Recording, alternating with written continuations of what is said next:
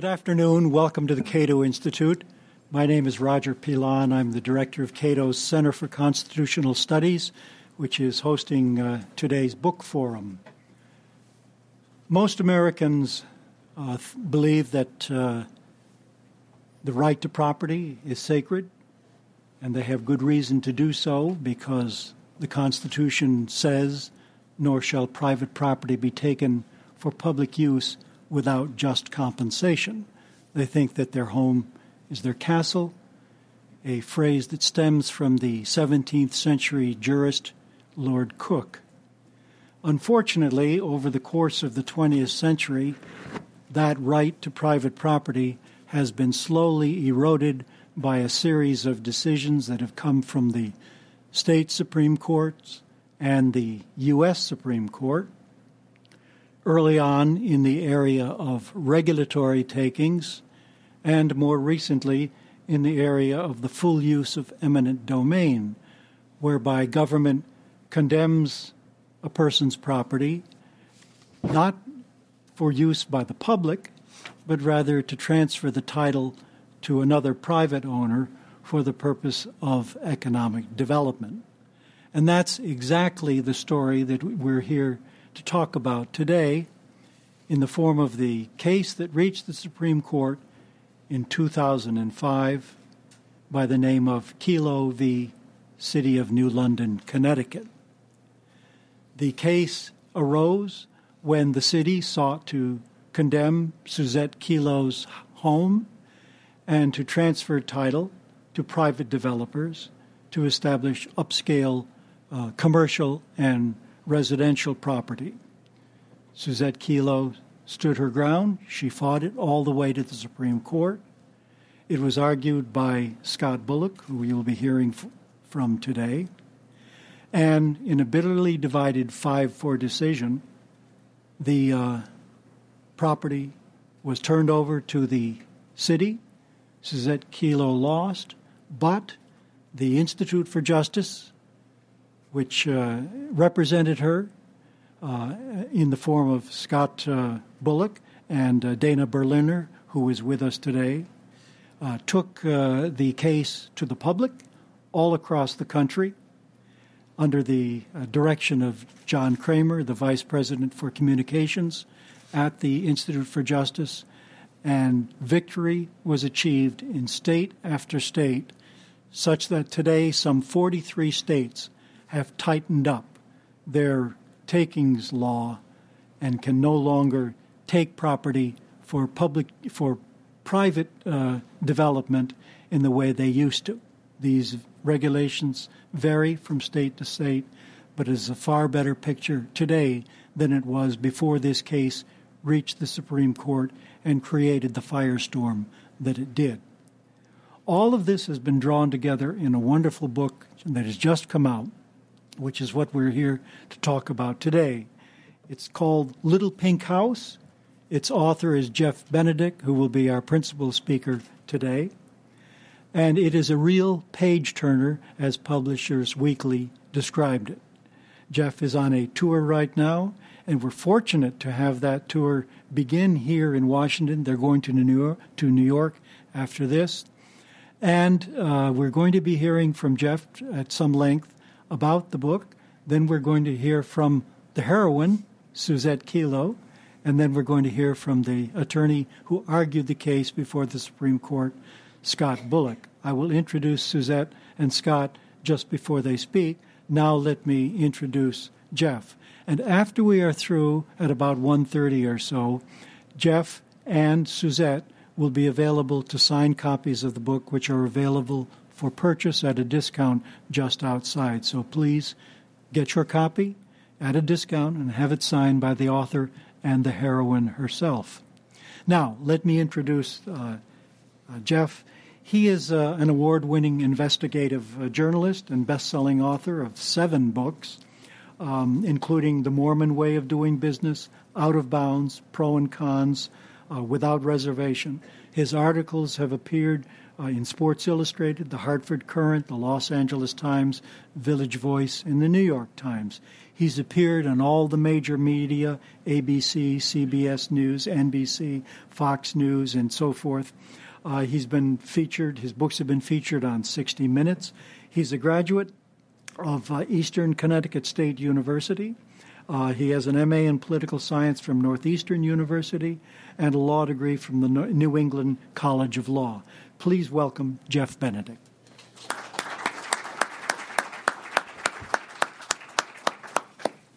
Thank you very much, and thank you to Cato for inviting us here and giving us the opportunity to be here. It's really an honor for all of us to be here. And it's been an honor, frankly, to work on the Little Pink House.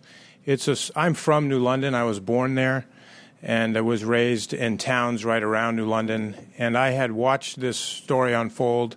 Like most of us who live in or around New London, it was in our papers every day for roughly 7 years. And as this was going on, I was writing other books and covering other stories. And in the back of my mind, I kept hoping that no one else would write this book before I got to it, because to me it was just such a compelling story that it needed to be a book. And when the decks finally cleared for me, it was around Thanksgiving of 2005. And unlike most journalists in the country who may have wanted to write this book, I could literally get in my car and drive 5 minutes and be in the Fort Trumbull neighborhood where this whole thing happened. And I knocked on the Pink House door. I didn't know Suzette at the time. And usually as a journalist, when I'm going to approach somebody who I really want to do an interview with me, I prepare quite a bit. I research them, I prepare my approach, because oftentimes if you mess it up, you may lose the opportunity to interview them. And so I had this terrific pitch for Suzette, and I got to the door, and I was all ready to go, and she opened the door, and I said, "Hi, I'm Jeff Benedict, and I'm an investigative journalist, and I'd like to—" And she interrupted me right there, and she said, "I know who you are. What took you so long?" And so started our relationship, and she invited me into this Pink House that I had seen so often on the news and in the paper. And for the next 3 hours, we sat at her kitchen table, and I asked her invasive, probing questions, and I was trying to get a sense of how much she would tell me, how truthful she would be, how open she would be, whether she would work for a lead vehicle to tell the story. And I was convinced after 3 hours that she would, and she told me that she would cooperate, and we left the house, and she walked me through the neighborhood. And at that time, there were still some houses there. The Supreme Court had handed down the ruling, but the ruling hadn't been executed yet. And so there were still all the holdouts from the case were still there. And we walked it. And by the time I got back to my car, in my mind, I knew what the title of this book would be, Little Pink House. It was very clear to me. And usually titles are one of the hardest things in a book to figure out. I started interviewing people and working my way through the story. And the central question that was intriguing to me, I mean, everybody knows the outcome. We know the end. But what I wanted to know was, what was the beginning? How did this thing start? And whose idea was this in the first place to take homes, and why? And that was actually a really hard question to get to the bottom of, because there were three central parties that wanted to take this neighborhood. There was the state of Connecticut, who had a governor at the time, John Rowland, who was aggressively trying to do urban renewal plans in waterfront cities in Connecticut. Most of those cities are democratically controlled. He's a popular Republican governor, and he's getting into these Democratic cities. And how is he doing this without the cooperation of these Democratic governments? That's one issue. Number two is there's a global pharmaceutical giant, Pfizer, that is building a headquarters next door to Suzette's neighborhood. They're the second party. And then third is the New London Development Corporation. They're the ones who actually hire the people who use the bulldozers to plow the houses down. And those three parties come together, and who was first? I mean, who started this all? And what I discovered was that the governor wanted to go into New London, but he didn't know how to get in. And so he went looking for someone who could open the city up to him and go around the local government. And so he used a lobbyist, a guy with a great Rolodex who was a Democrat, but who would be happy to, for money, use his connections to help the governor get into the city. And the governor gets into the city, and then the question is, okay, how do we develop here? Well, you know what? There's a vehicle we used to have called the New London Development Corporation. It's not a public organization in the sense that we don't elect these people, but we appoint them. We could reactivate that organization and give them the power to do the development program that you want to do. And so, okay, well, who's going to lead it? Well, they go over to Connecticut College and they find this flamboyant, charismatic woman named Claire Gaudiani, who's a great fundraiser. She's got power and chutzpah, and we'll put her in charge of it because she can get things done. We'll give her the reins and let her run. And, okay, so she comes on board. So now you got the state, you got the New London Development Corporation, but how are we going to do a big development in a city, this depressed area of New London? And she had the bright idea, and I think it was a bright idea. We need to get a Fortune 500 company to come in first, because if they say yes to New London, then that's like building a mall and starting with an anchor store like Macy's. Then everybody else will come. So, well, who are we going to get? Well, let's get Pfizer, because they have a facility across the river in Groton, and word is they're trying to expand. They need land. And it turned out to be true. So Claire picked up the phone, because who sits on the board of directors at Connecticut College where she's the president? The president of Pfizer. And so she calls him at home. I'd like to talk to you about something. And they have a one-on-one dialogue that starts. And she says, would you think about New London? No way. We're not going to New London. We've already got our sites. In fact, we're down to the last two. So it's too late to even think about New London. But she works him, and she lobbies him, and she brings him down there, and they finally make this great proposal with the governor's consent, which is we have 24 acres on the waterfront. It's environmentally toxic, but the state will clean it at their cost, and they'll give you the whole 24 acres, which are right on Long Island Sound, for $1. All you have to do is agree to build there. And Pfizer looks at that and says, well, that's not bad, but there's a few more things we'd like. And they're not really suggestions, they're requirements. And here are the things we need in order to do this. And well, the important one for this story is, because there was a bunch of them, the important one is we would like the 90 acres around this site to be cleared, razed, just erased. Get the eraser out and take it off the map.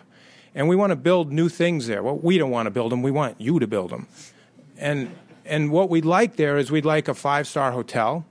We like a health club and spa. We like some biomedical research facilities. We like some office space. And we like some upscale housing. And when you think about it from Pfizer's perspective, that makes sense. I mean, if you're going to build your global research and development headquarters there, you kind of like to have a neighborhood around you that you like and that complements what you're doing. I understand that. So the question is, if you're the governor, are you going to say yes to that? Are you going to guarantee that you can deliver that? Well, the governors did say yes. And Pfizer said yes and signed, and off we go. And that works great for people who want to sell their land that live in that 90 acres, and some people did. Most of those people were people who owned businesses that hadn't done anything in a long time because it was industrial properties there and business zones. But there was also a neighborhood that was residential, and the neighborhood had been there over 100 years, settled by Italian immigrants, people whose father's father built those houses and had lived there, and people who were born there, people who wanted to die there.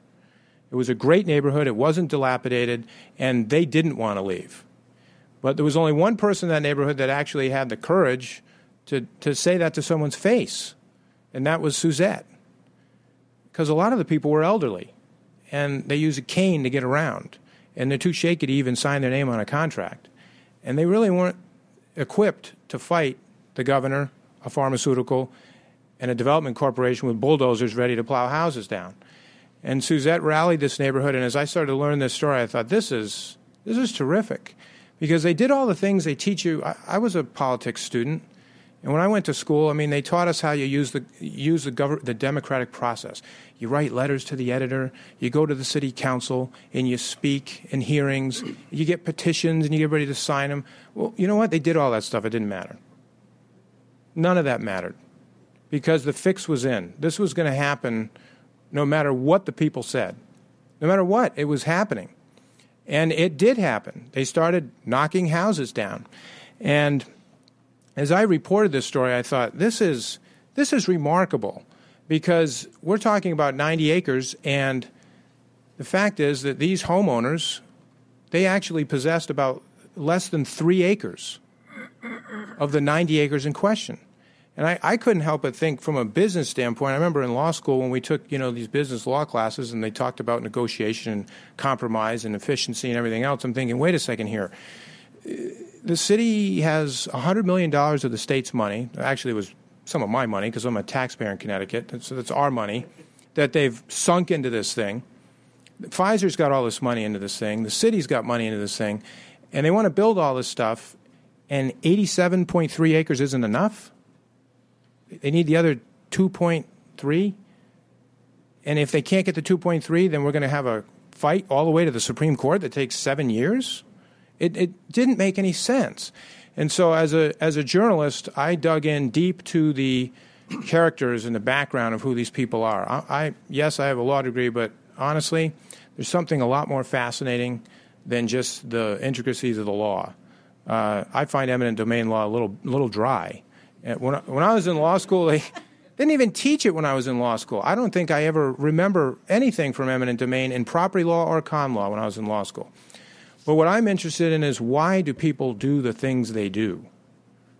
Why does someone who works at a college, a liberal arts college, that teaches people to help the poor, the underprivileged, people who don't have representation in government, why would somebody like that carry the banner that says, we need to get these people out of their houses and knock them down? What makes somebody think that way? Why did the governor think that this was a good idea? What about the guy from Pfizer who had to make the decision whether to support this plan or not? How does he think and feel about all this? Obviously, I want to know why did someone like Suzette, a nurse who's never been in a courtroom before, never testified, never been deposed, never been represented by a lawyer, never been interviewed by, Sean Hannity and all these other shows that now suddenly are on her doorstep with cameras and lights. Why did she do this? Is she just greedy? Is she just mean? Just mad, wants to fight just to fight? I mean, those are the questions you have. When you put it all together, you realize there's simple reasons that people do these extraordinary things. And what I said in the introduction to the book, I believe to my bones, and that is that pride is what this story is about in America. This is a story about pride. And there's two kinds of pride. There's the kind of pride that a father who's proud of something his child does. That's good pride. We all know what that pride is. It's a good thing. Suzette has pride. She has the good kind of pride. She's a person that, I made this pink house what it is. I sanded these floors on my hands and knees.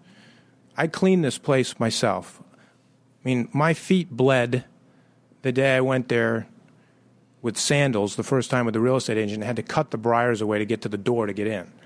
I have something in this place. And so I have pride in this place, and I'm not just going to let someone come in here and take it away. That's one kind of pride. Now, here's the other kind of pride. There's the pride that is the first of the 7 cardinal sins. Well, that kind of pride is oozing through this story. That's the pride that says, we're smarter than everybody else. We know what's better for you. Don't get in our way. There is no room for compromise.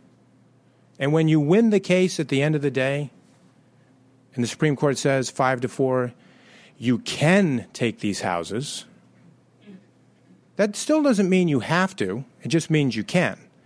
And someone without pride might have said, well, we won the case, but, maybe the right thing to do now is let's work with these few 7 people that are left and let's do this together. Instead of how soon can we get the gas in the machine and plow the houses down? That's a different kind of pride. That's the bad pride. This story is about pride. Last month, I went back there for the first time since writing the book. And when I went back, I took a little tour of the neighborhood. There's nothing left now. Suzette's pink house was taken down board by board, and it's actually reconstructed in another part of the city now. But all the rest of the houses were destroyed. And I went through the neighborhood, and this is all I could find. You know what these are? They don't make nails like this anymore. But these are the nails that were from underneath the pink house. It's about all that's left there.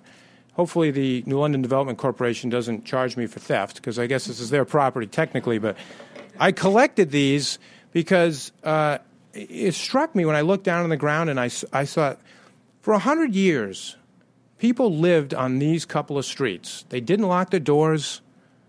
Everybody's kids knew each other. I mean, it was a real community, something in America that there isn't a lot of left today. And here was one little town that had that. And now all that's left there is this. And 3 years after the Supreme Court said, it's okay to knock this down because if you're going to build all those things and the city can use the revenue, that is a public benefit. So you can, it's not public use, and there is a difference. This is a public benefit. And we will allow the taking of private property if you can show a public benefit. Well, folks, it's been 3 years. And they haven't built anything. They haven't built a thing. They've knocked a lot of things down, but they haven't built anything. And as far as job creation, job stimulus, the only jobs that have been generated there have been for demolition crews. There has been no other workers there that have had a job. It's a dangerous, dangerous precedent. I'll tell you that it was – I've done 8 books now in my career on all kinds of subjects similar to this. Nothing quite as powerful in my mind as this. This has been my favorite and hardest story to write. It was incredibly hard to write this story because it is a complicated, layered one with lots of people in it. But boy, is it an important one. And it's been an honor, frankly, to associate with Suzette, with Scott, with John Kramer from the Institute for Justice and some of the other folks.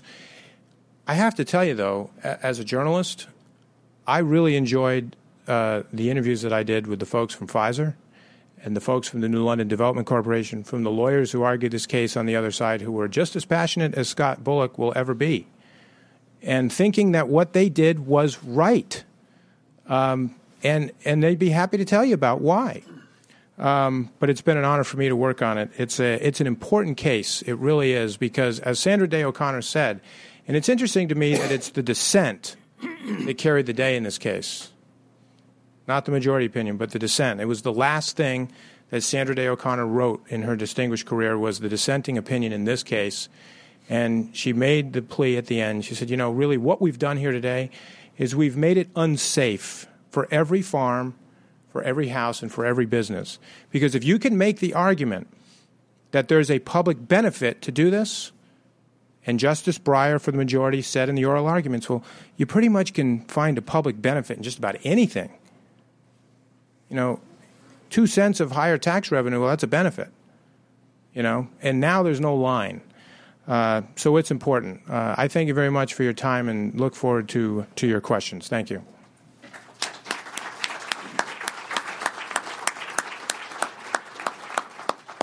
Well, thank you very much, Jeff. We're now going to hear from Suzette herself.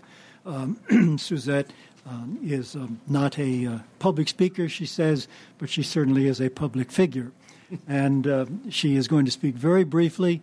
And she is, since this all began, has gotten her nursing degree. She is a practicing nurse now.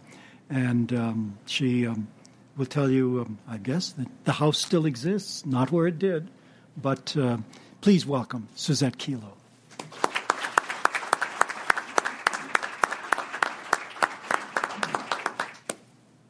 Good afternoon, everyone. My name is Suzette Kelo, and the government stole my home. First, the municipal government of my hometown, New London, Connecticut, stole it. Then the state of Connecticut said it was legal for them to take it.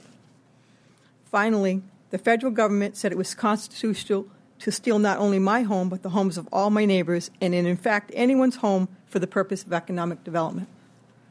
Basically, what that means, if someone who can add more to the grand list of your town or city than you and your property can be made history.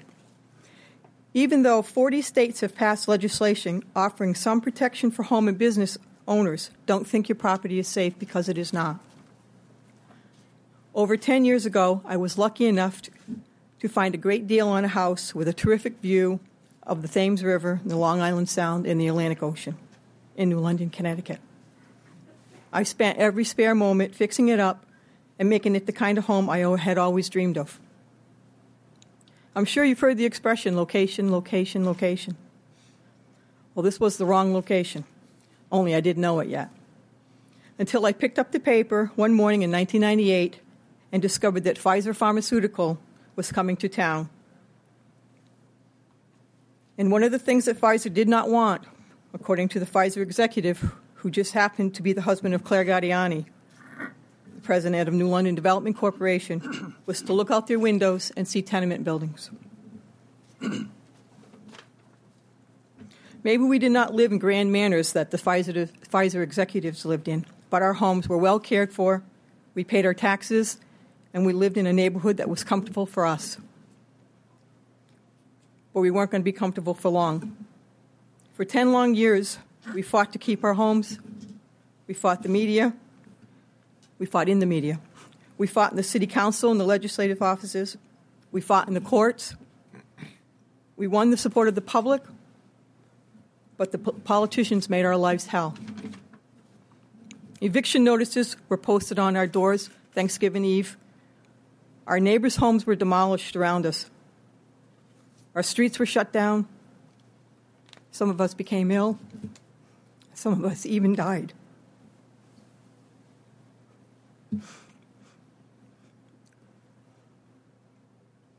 Even the air was difficult to breathe from the demolitions and the blasting around us. But we never gave up because we believed that this land was our land, until the United States Supreme Court told us and the world differently. What the Supreme Court basically said was our land was only our land until someone else could make better use of it and pay more taxes. Even though we, the plaintiffs in Kelo versus New London case, lost our personal battle, the war is still being fought. As a result of the Supreme Court's unbelievable ruling, a majority of the states have passed legislation offering more protection to American property owners. Probably everyone who has ever given a speech hopes that something he or she says will be worth remembering. And I hope you remember this. If it's true that it takes an entire village to raise a child, then we and our children are in serious trouble. Although 42 states have passed laws providing more protection against the abuse of eminent domain, there are still many places where neighborhoods are destroyed to make way for malls, hotels, and spas. And the people who suffer the most are not only the American children, but also our elderly.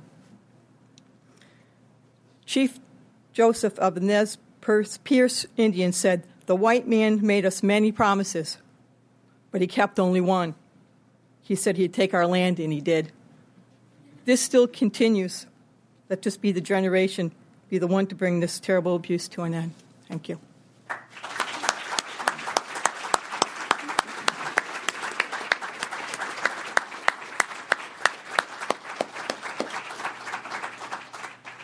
Thank you very much, Suzette. We're now going to hear from the attorney who argued the case before the Supreme Court, Scott Bullock. He is a senior attorney with the Institute for Justice, where he has served since 1991. He was co-counsel with Dana Berliner on the case, and the two of them also argued the first case to address eminent domain after Kelo was handed down, the first state case, before the Supreme Court of Ohio, where they achieved a resounding victory. In 2002, Scott was awarded the top civil rights prize by the state chapter of the Southern Christian Leadership Conference for his work to save the land of property owners in Canton, Mississippi. Scott's work has appeared in numerous publications, the New York Times, the Wall Street Journal, 60 Minutes. He's appeared on ABC's Nightly News, National Public Radio, and elsewhere. He received his law degree from the University of Pittsburgh, and before that was an economics and philosophy major at Grove City College. Please welcome Scott Bullock.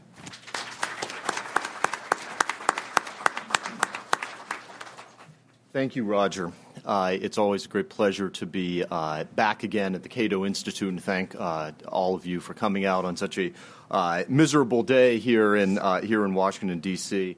It's always wonderful to see Suzette, appear with her once again. And congratulations, Jeff, on the publication of such a wonderful and engrossing book. You know, one of the things that people always ask myself and my colleagues at the Institute for Justice is, how do you find your cases? And how do you pick the cases, which case you're going to take on when thousands of people approach you when they hear, you mean I don't have to pay my lawyer? There's essentially three things that we look for in public interest cases. And Suzette's case and the case in Fort Trumbull had each of those probably to a greater degree than just about any of our other cases. The first thing that a good public interest case needs is sympathetic and compelling clients. We always put our client up front in our cases. And we put a human face on the vital constitutional issues that we litigate. And this is where Jeff's book really stands out. He captures very compellingly the folks who fought this battle. Ordinary Americans who never asked for this fight, who were happy leading their lives, but stood up for their own rights, answered the call, and in so doing protected the rights of all Americans. It is people like Suzette that really embody the promises of the Constitution and give those protections life and vitality. You know, one of the things that's often overlooked in eminent domain cases is the fear that people have when confronted with the loss of their home or the loss of their livelihood. Because eminent domain, apart from perhaps putting you in jail or killing you, is about the most serious thing a government can do to its citizens. And people like Suzette endured this struggle, faced this fear, while having to deal with everything else that life throws at someone. Trouble with one's job, marital stress, aging relatives, sickness, and so on. And it's pretty frankly incredible, as this book points out, what Suzette and her neighbors had to endure while seeking vindication of their rights. It has been the joy of my career and the joy of my colleagues' career at the Institute to represent people like Suzette Kelo. Now, the second thing that every public interest case needs, in addition to having great plaintiffs, are evil villains and terrible abuses of power. And you will certainly find that in this saga as well. And I think there are a couple of important lessons to be learned here. One, as Jeff alluded to in his remarks, is that folks can abuse rights even while they genuinely believe that they are pursuing some greater social good. And indeed, some of the worst violations of rights in human history occurred in the pursuit of supposedly more important public goals. And what the folks, I think, on the other side forgot throughout this struggle is that under our system of law, we do not and should not have an ends justifies the means approach. And I think that that is the approach that they took. You know, much of the Bill of Rights is directed toward this notion. Yes, the cops have to chase after and catch the criminals, but they can't do that at any expense. They have to follow certain rules, certain guidelines. Yes, the Fifth Amendment contemplates the use of eminent domain, but those takings have to be for a public use, and just compensation must be paid. And those principles were forgot in this battle. I think it's also important to point out that terrible abuses of power can occur even though the government can follow the so-called letter of the law, that they can jump through the necessary procedural hurdles, that they can satisfy each and every statutory requirement and still nevertheless engage in gross abuses of power. To give just one example of what happened in Fort Trumbull, and this is really brought out in the book, I think one of the most crushing things that the government did in Fort Trumbull is that while this battle was being waged, they insisted on tearing down all the homes in the neighborhood. Now, they had the legal right to do this. They owned the property once they were able to obtain them voluntarily or after pressuring folks. But the real goal of this, in addition to destroying the tax base at the time, which now also you're left with a barren field now up there even 3 years after this fight. But the message that was sent, I think, at this point was that this is a fait accompli, that your house is next, and that there's really no point in engaging in this battle.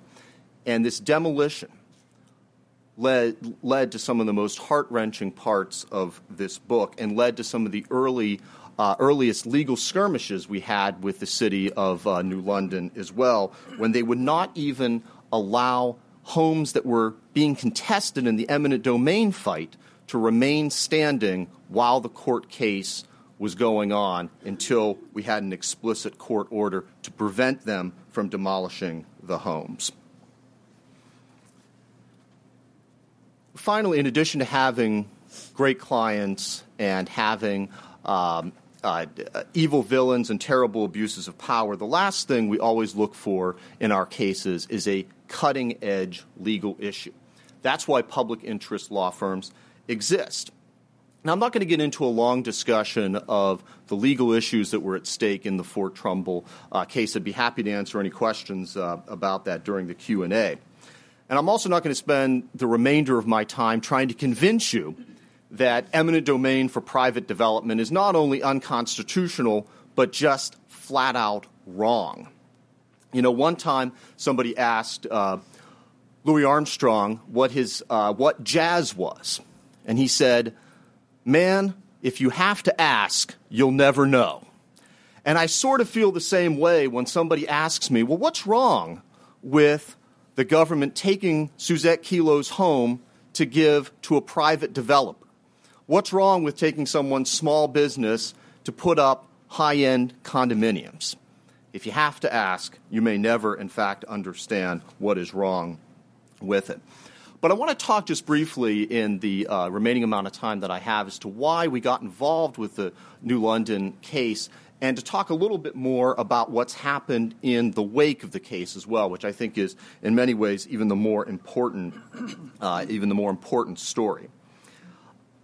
The Institute for Justice got involved in the eminent domain issue back in the mid-1990s. And at that time, this issue was really considered to be a dead letter in the law. As Jeff mentioned, he didn't even study it in law school. I think we spent about 15 minutes on it in law school. Folks considered this to really be a lost battle. But taking on difficult cases and trying to change the climate of public opinion and the law is what public interest law is all about. So we started this campaign.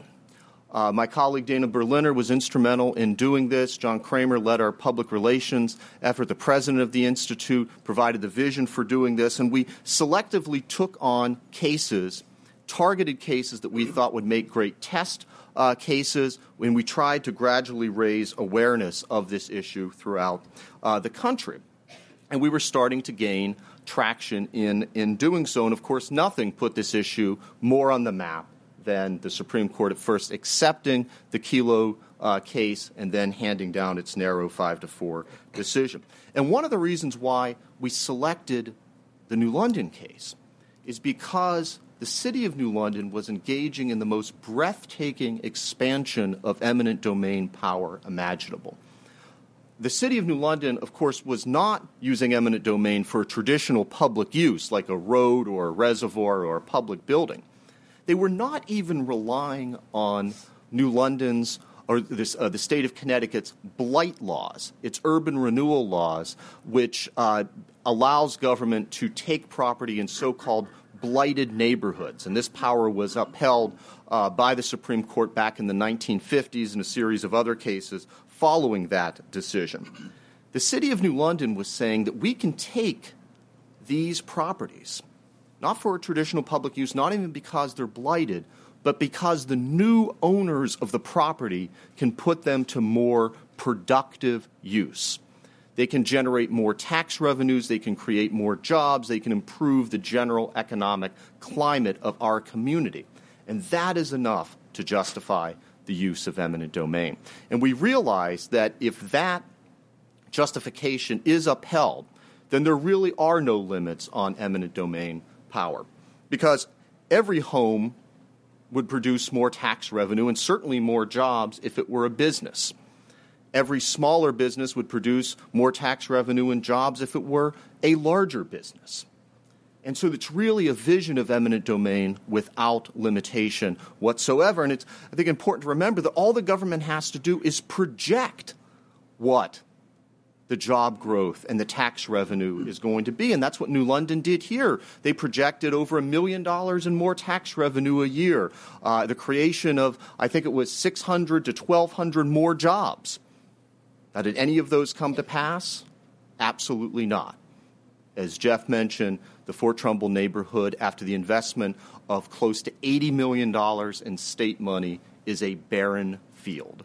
No new construction whatsoever, but merely projecting the tax revenue and the job growth is enough under the Supreme Court's ruling to have this declared a public use under the Fifth Amendment. We knew this had to be stopped, so we took this on, hoping that the Supreme Court would provide at least some outer limit on the ability of governments to use eminent domain.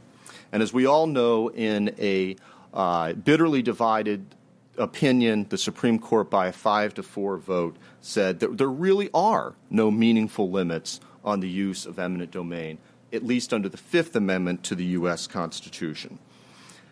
And so although the Kelo case ended up being a loss before the Supreme Court, it is essentially a classic example of losing the battle but winning the overall war. 4 state Supreme Courts have rejected Kelo, while 2 others have essentially said that they are going to reject Kelo in the future, or they're going to read their state constitution to provide much more meaningful protection for property owners who face eminent domain for private development. Not one state Supreme Court has accepted Kelo in the over 3.5 years since the decision was handed down. This is the exact opposite of what happened with eminent domain for urban renewal back in the 1950s, where the Supreme Court upheld it, and I think it was close to 40 other state Supreme Courts interpreted their own state constitution to adopt the very broad reading of eminent domain under the federal constitution. 43 states have passed laws to limit eminent domain. Now, some are essentially meaningless, like, ironically enough, the state of Connecticut's law that was passed.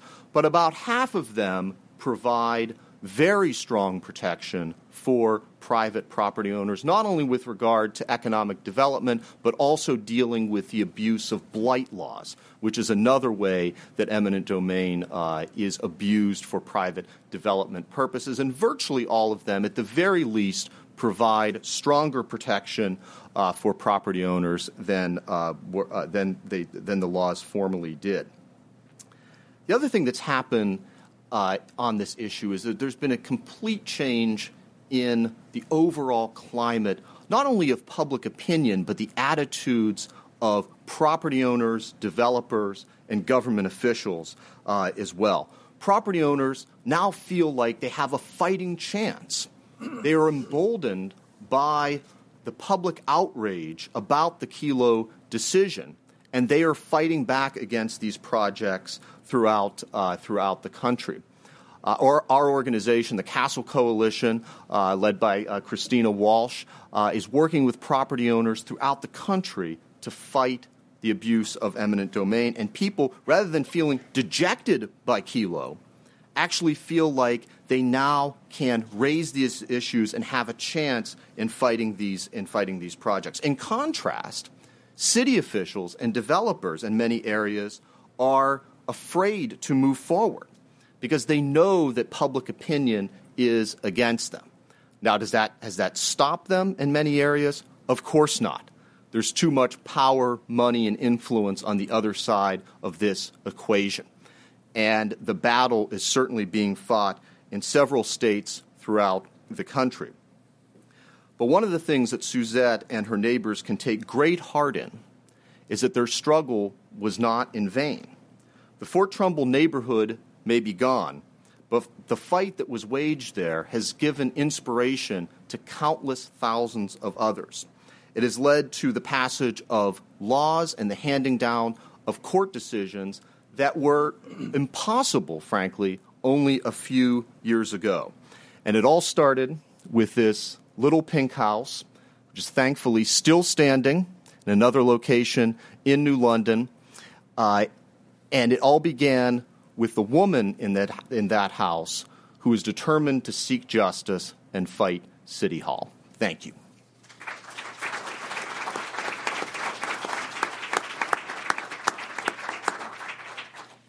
Well, thank you very much, Scott. In his introductory remarks, Scott alluded to his start here at Cato.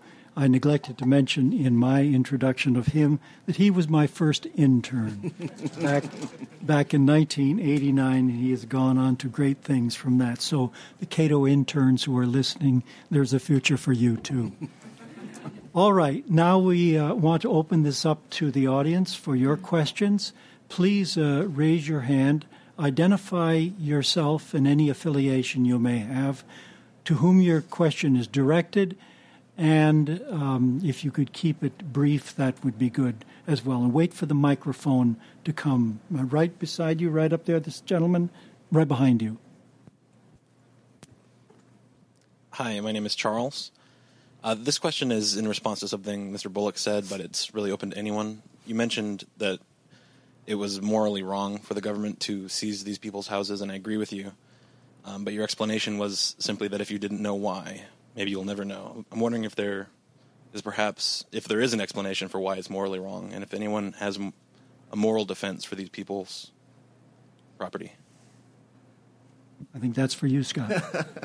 Well, listen, I don't think this is the proper place to try to justify it, from an ethical standpoint, and what my personal ethics would lead to, although I think it is safe to say that regardless of your philosophical leanings, regardless of your religious background, there has been no more universally despised Supreme Court decision than the Kelo case. And that comes from people across the country, across geographic divides, across racial divides, across philosophical and political divides. I mean, it has really been extraordinary to see this, and public polling definitely bears this out. Typically, well over 80%, oftentimes over 90% of folks are against the Kelo decision, think that it was wrong, and I think not only just on constitutional grounds, but it was simply wrong for the government to do this. And you don't see those numbers on any other Supreme Court decision that I am aware of. So I think it's the universality of the opposition to this demonstrates that that you know, regardless of your philosophical or moral background, you reach the conclusion that this is, in fact, the wrong thing for governments to do. And I think it's only a small exaggeration to say about the only people who are in favor of this are folks who stand to benefit from it. City officials, developers, some folks in the planning community. I have to throw a few law professors in there as well who have debated throughout the country, and a couple of editorial boards like the Washington Post and the New York Times. However, the new headquarters for the New York Times was built on land that was taken by eminent domain. So I would also have to put them into the category of folks who stand to benefit from eminent domain as well. But I think you were asking also for why it was legally wrong, weren't you? I was asking more the moral. More the moral. Okay, good. This lady right here. Hi, my name's Julia Abrahams. I don't have an affiliation. My question is, because I don't know too much about this, it's a background question. If there's a redevelopment, and we see redevelopment going on everywhere, all over the place, if there is a redevelopment activity going on that's not morally and legally reprehensible as in this case.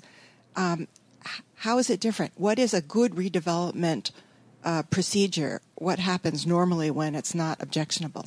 And that's my question for whoever knows. Do you want to answer that? I'm not an expert on that. I can only. I mean, I'm a journalist who's. I mean, I looked at other cases and other situations, and one thing that interested me is, first of all, it's not new to do urban renewal. There's a lot of old cities and old neighborhoods in America, and some of them need to be reworked. And there's plenty of places where government has done this very effectively without forcing people out of their homes. And I'll give you an example of what could have been done here, and it would have worked beautifully. This neighborhood had some historic homes in it. They fit the fabric. They looked good. They were on the water. They were built to be on the water. This is a waterfront development. There's plenty of cities in America that have done waterfront redevelopments, and they've built lots of new things around old things. And they've made the old things look new by incorporating them into a redevelopment plan. And that absolutely not only could have happened here, but should have happened here. In fact, these guys weren't against the development plan. They wanted the redevelopment. They just wanted to be part of it. And there were architects, both professional and amateur, that had looked at this and said this would be a terrific project if the city would incorporate some of these old homes into the new plan. And, I mean, look, I can't give you a verse and chapter here, but I know from just doing simple research on this book that there are plenty of places. Baltimore is one. Providence is another. Bigger cities. There is other cities in New England that are waterfront communities that have done this very effectively. It could have been done here. Yes, this lady right here.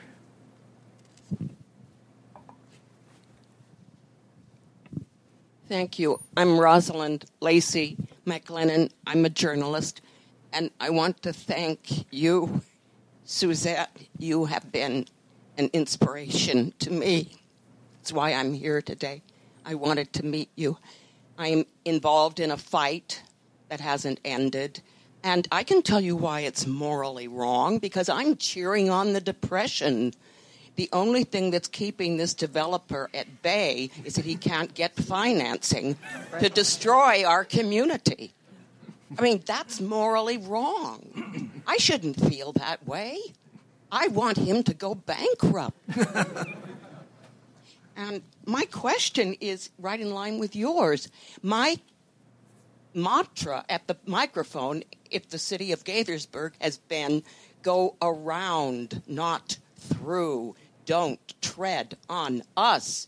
We'll work with you, but don't destroy us. Why? Why can't they go around? Why do they have to take? They've got 180 acres worth of farmland that they bought, and they want our 5.6 acres in addition. They don't have enough. And the city doesn't want to build sidewalks, the infrastructure. And they want to take our private sidewalks. And that's what the whole dispute is about. They want our private sidewalks. It's easier to bully us. And we are 40% Southeast Asian community. We are a minority.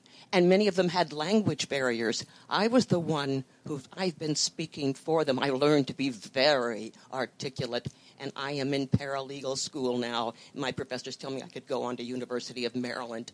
I will fight until Kelo versus New London is overturned at the Supreme Court level. Well, thank you for your comment. I think Jeff touched on the reason that is behind what you're up against, that they can't go around, namely that they are elites who think they know better than you. And once they lock their teeth onto a plan, it's like a dog locking his teeth onto the bone, and it's a matter of pride, as he said, the worst sense of pride. They will not let go, and little people must fall. Roger, I was on with Glenn Beck yesterday doing an interview on the radio, and he broadcast from Rockefeller Plaza in New York. And it was funny because when our interview ended, he then proceeded to talk about how Rockefeller acquired that land and built that very famous landmark. And it was funny because he said, with all of Rockefeller's money and all of his power and all the connections he had, There were two people that refused to sell and move when they wanted to do that building.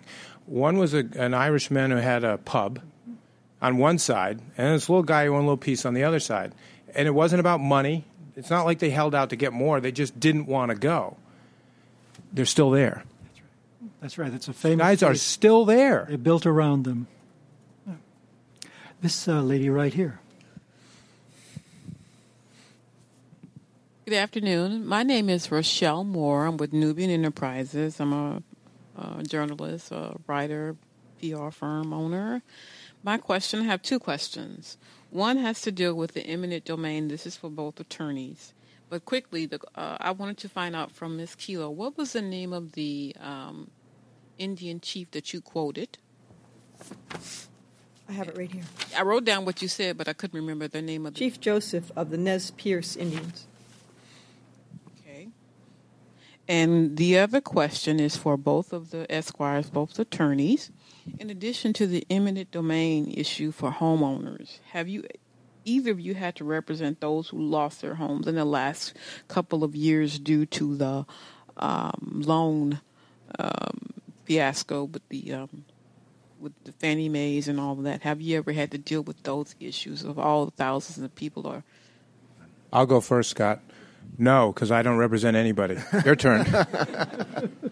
Well, you know, we are a constitutional law shop, so we represent folks who have battles with the government, directly with the government.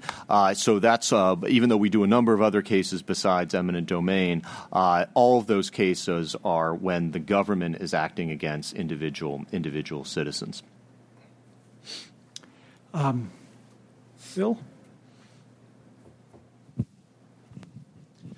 Jeff, your comment about... Bill. Huh? Introduce yourself. Oh, yes. Bill Erickson, and I'm with the Cato Institute. Your comment about how easily it would have been to restore this small community. Why did Pfizer miss such an opportunity for a PR home run in corporate America that is suffering from, you know, public resentment when they, at very little expense because of the land involved, could have restored this... community themselves, and with such publicity that the case got, they would have just been a wonderful corporate member of America.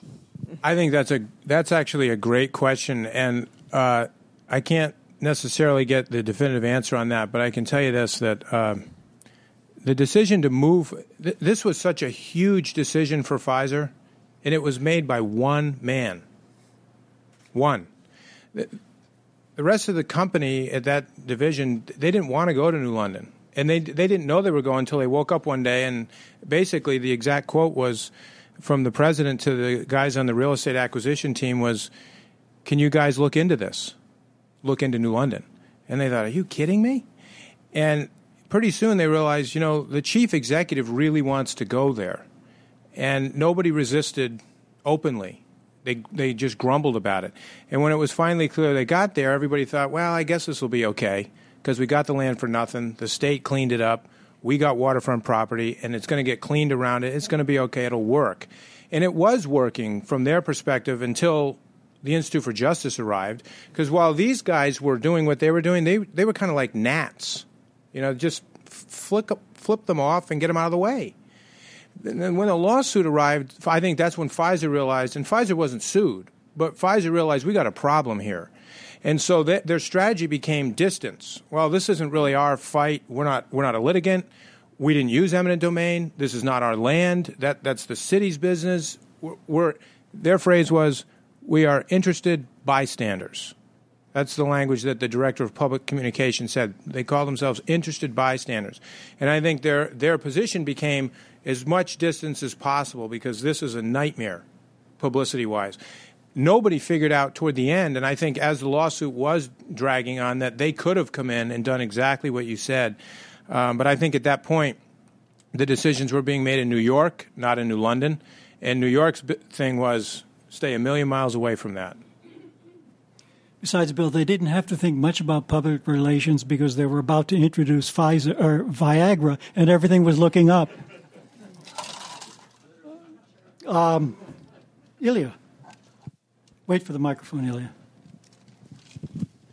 Ilya Salman, George Mason University. I think this is a question primarily for Jeff Benedict or maybe the other panelists know.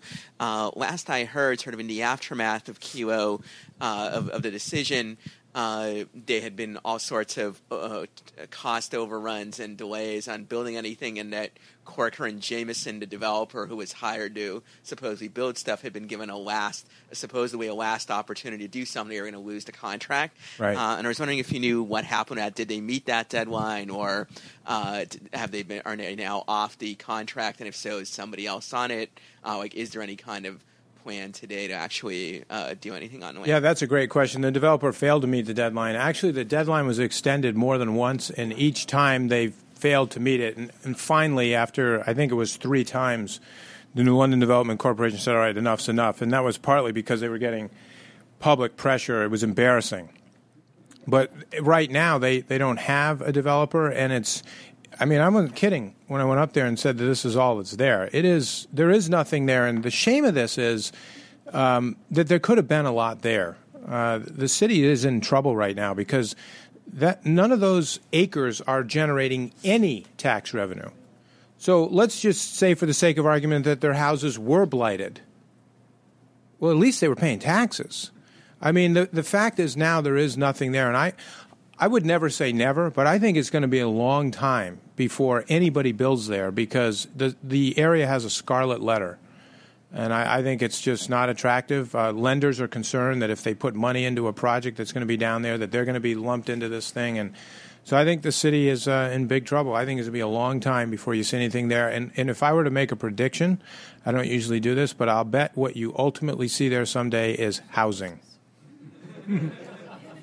That question came from Ilya Soman, George Mason University Law School, who has written some excellent work on this case and on eminent domain generally, and has written a piece for the Cato Institute on that subject. But to follow up on his question, we still haven't heard what has become of the Little Pink House. Would one of you care to?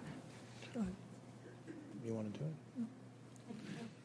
it? Suzette's too modest.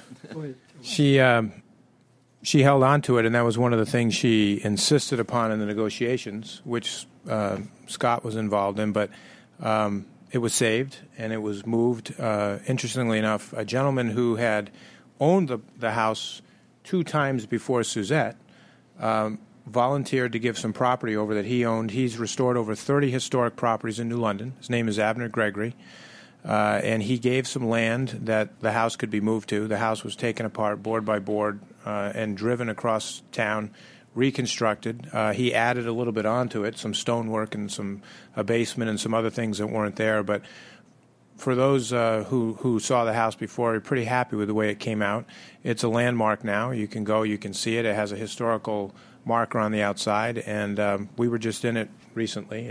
It looks beautiful. It's terrific. It's I think it's a nice standing monument to the fact that we won. Yes.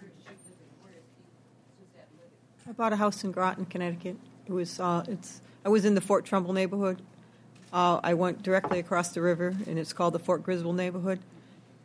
It's where the Revolutionary War was fought between the Fort Trumbull and Fort Griswold neighborhoods with the British. So I'm on the other side of the river at the other fort.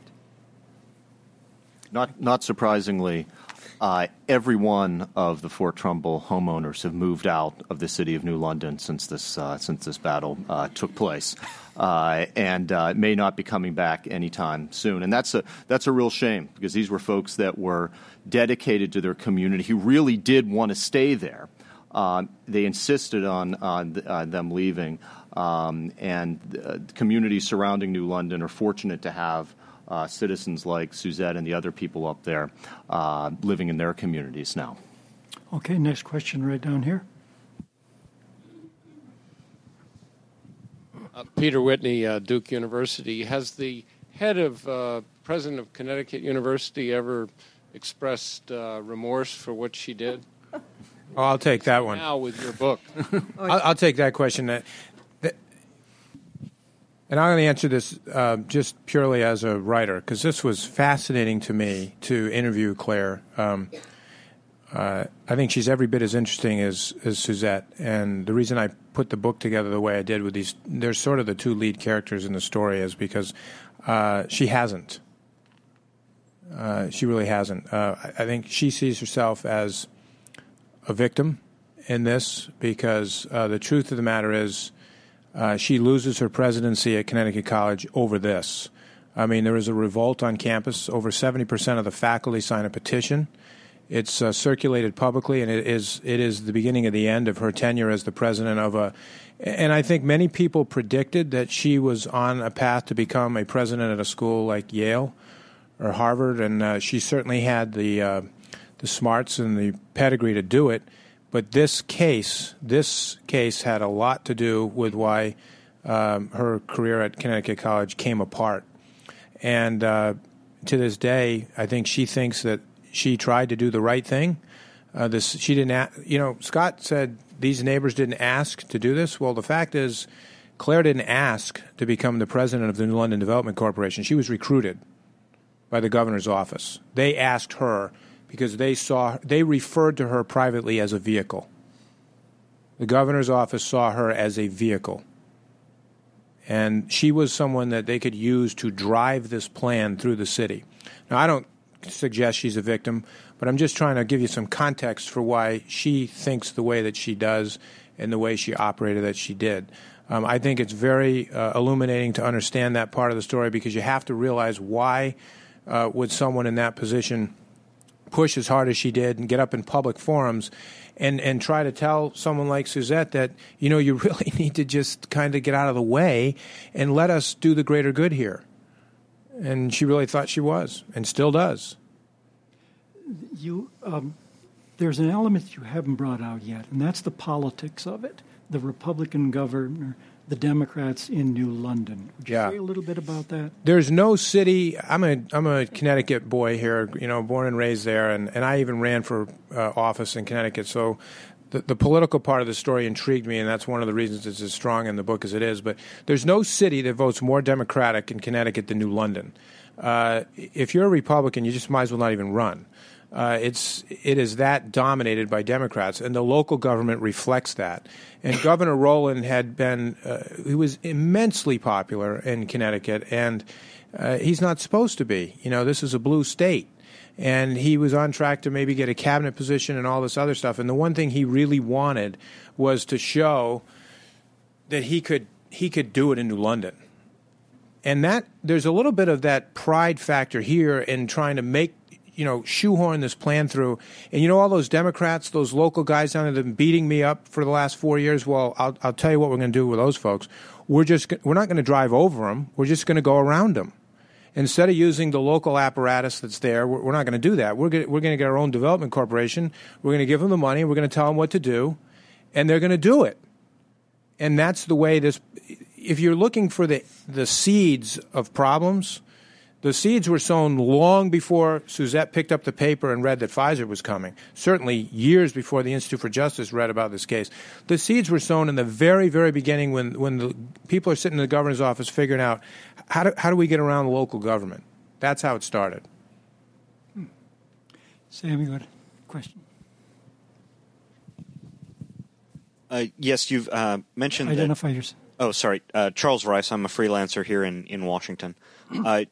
This is for the panel generally. It's been mentioned that in the wake of Kelo, about 43 states enacted stronger protections for private property against eminent domain, and it was also mentioned that only about half of those are really effective protections or are as strong as they ought to be. Where are the best places to live if you don't want your stuff taken away?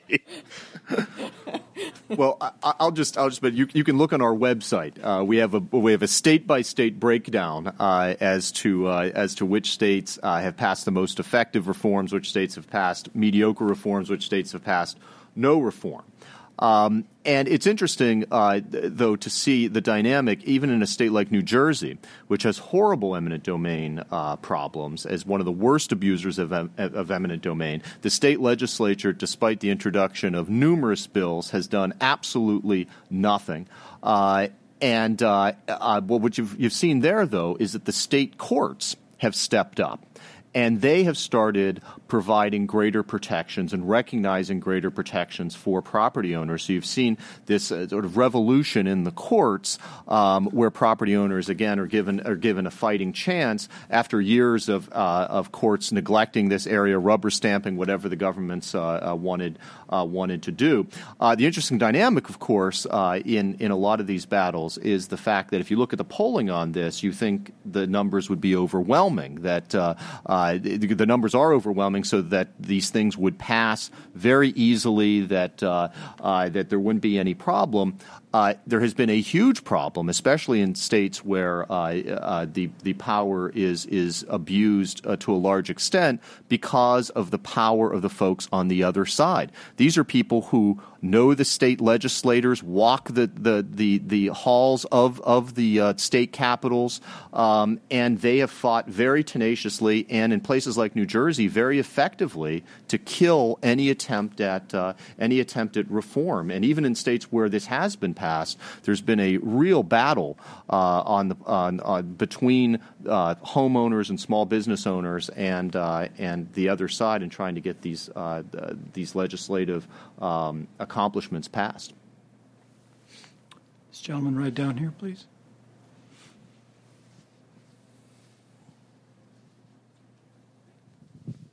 Good afternoon. My name is Todd Wiggins. I write about urban planning. I'm here in D.C., and I often put blogs or launch blogs on various sites, including YouTube. I have a couple of quick questions. I wanted to find out, first of all, as sort of a side note, has anyone here seen the classic Warner Brothers cartoon where Bugs Bunny represents the little guy who's got his rabbit hole in a certain place, and they want to come through and build a highway, and he ends up winning out due to his smarts and understanding of the system? Has that ever been used as an example of how the little man can overcome Big Brother, so to speak? The second question I wanted to ask you, which is not necessarily related to Ms. Kelo, but first of all, I want to thank Ms. Kelo for getting up and making that presentation, because that was very heartwarming. I think of you almost as the Rosa Parks of community planning, in a sense, for that presentation. I wanted to ask you, Mr. Bullock, are you familiar with what the Department of Homeland Security is about to do here in Washington, D.C., in that they are about to consolidate to the St. Eve's or St. Elizabeth's area, which was considered to be neglected, is in Anacostia. It's a historic site. The National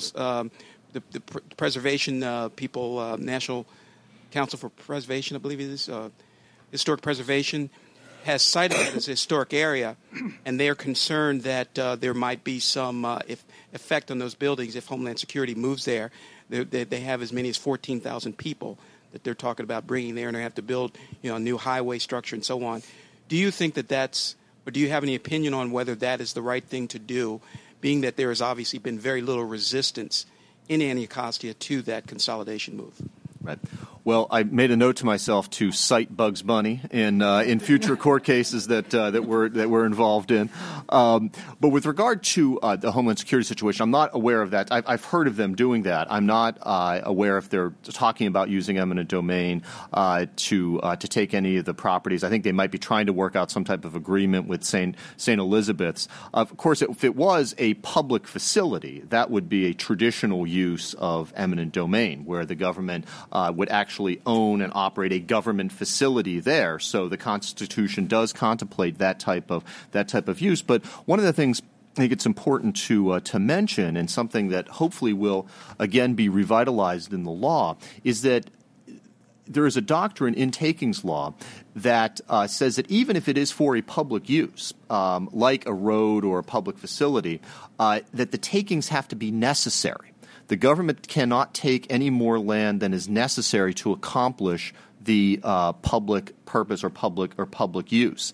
And that, like the public use provision of the Constitution, unfortunately over the past 50 years has been watered down, hasn't been given much effect.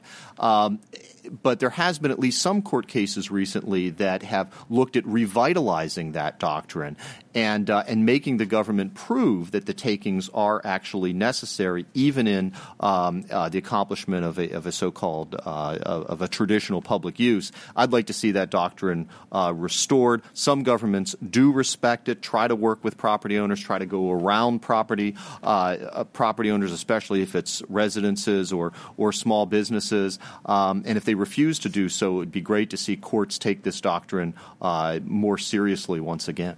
Yeah, and I think it needs to be said, too, that even in the traditional legitimate uses of eminent domain for a public use, it still is problematic because what you've got is what was called in the 17th and 18th centuries a despotic power, because you're forcing the person to give up his or her property for a road, a school, a fort, whatever the case may be. And you're doing it because it is for a public use, and you're supposedly paying just compensation, but rarely does the owner ever get just compensation. The measure today of just compensation is market value, which, of course, is not the true value, because if it were, the person would sell willingly. The fact that the person isn't selling at market value tells you that it's worth more to him than it is to give it up for that value. But even in those legitimate cases, it's problematic. When you move over from there to the cases where you're not transferring it for a public use, but for a mere public benefit, which, of course, anything can satisfy a public benefit, then you're really getting beyond just the despotic power. You're getting over to a draconian use of eminent domain, which is really illegitimate under a proper reading of the Takings Clause, which the court has not given us. Let's take one or two more questions. This lady right here.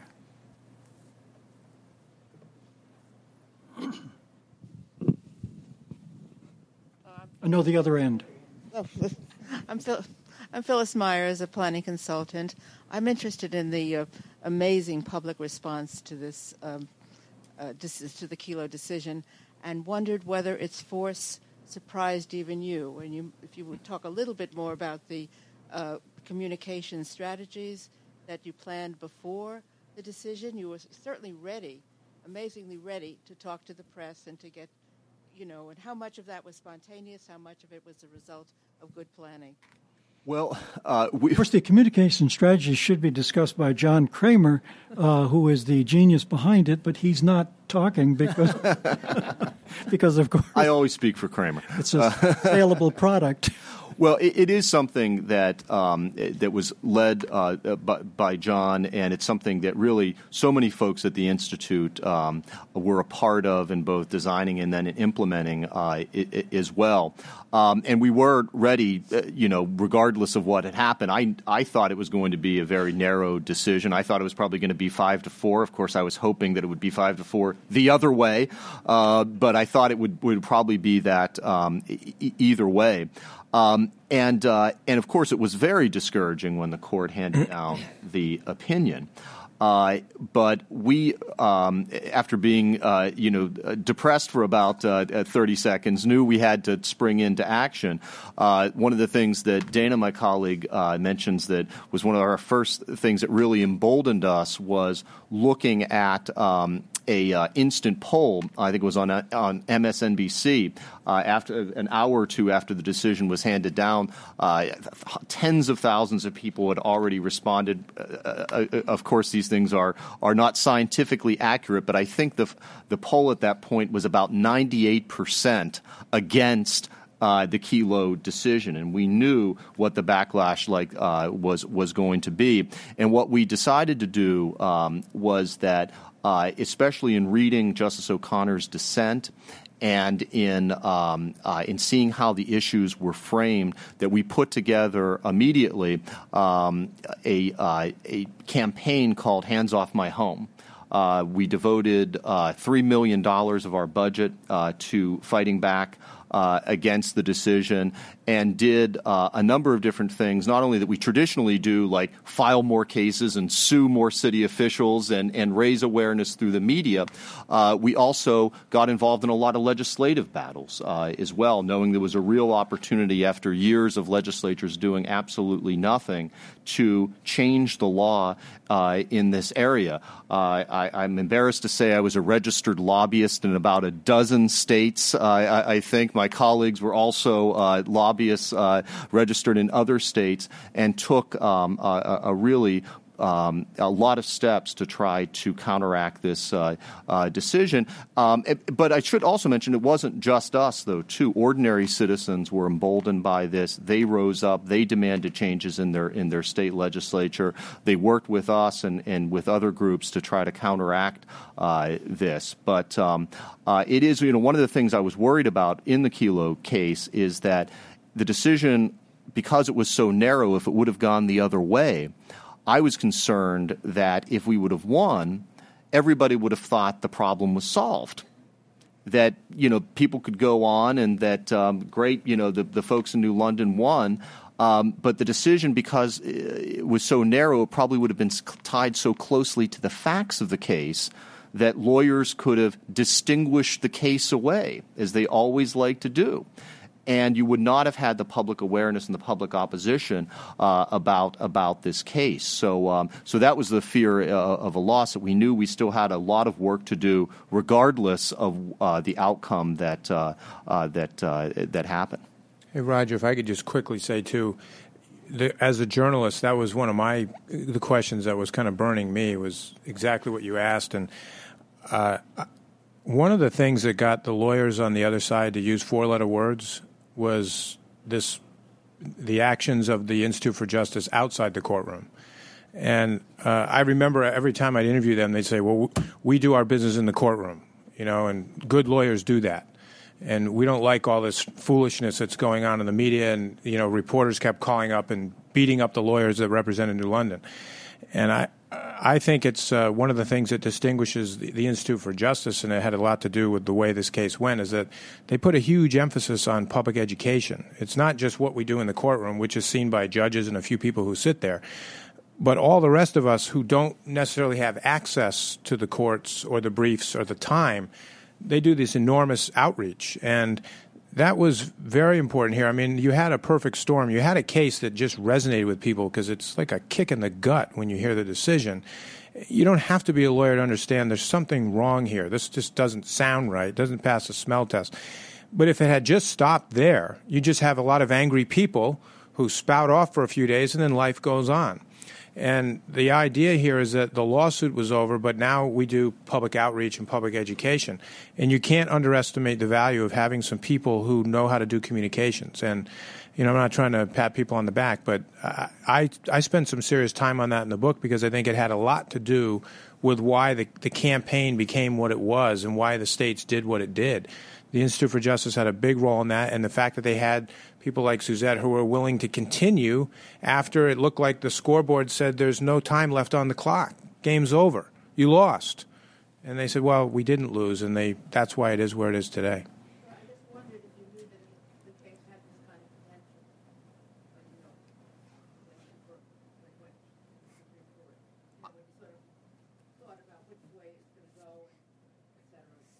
Scott admitted you knew it had the potential. I did. You did. Yes, absolutely. Okay, listen, we're going to break for lunch now. First of all, though, I want to make sure that you understand the book is for sale. It is discount. You can have it signed by the author and by Suzette herself. The publisher's weekly blurb, I think, says it all. Passionate, a page-turner with conscience will leave readers indignant and inspired. Thank you very much, and please thank the speakers here today.